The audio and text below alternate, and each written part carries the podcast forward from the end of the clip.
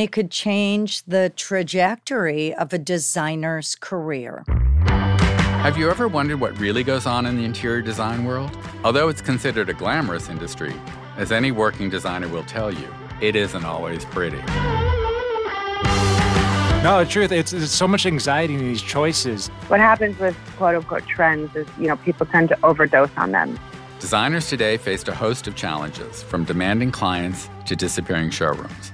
I let the client dictate things more than the trends. From mastering an array of new high tech tools to dealing with a shrinking pool of skilled artisans. I dive into color like I dive into the Mediterranean. The Chairish podcast will cover all these topics and more, ranging from why it's important to build your portfolio, the latest color trends, the renewed popularity of antiques and vintage furniture, the growing influence of Instagram, and much, much more. You know, if you're going to do a show house, you really want to make an impression. And today you do think about Instagram. I'm Michael Boodro, former editor in chief of Elle Decor and host of the Chairish podcast.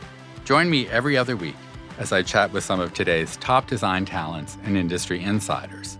We'll lift the beautifully tailored and exquisitely trimmed curtain that shields the interior design world and examine what lies beyond. They are hiring you because of your look and feel. I don't think I ever use less than five shades of white on any given project. Exploring all the issues and opportunities that make design today so exciting and so challenging. Be sure to subscribe to the Chairish podcast on your favorite podcast platform.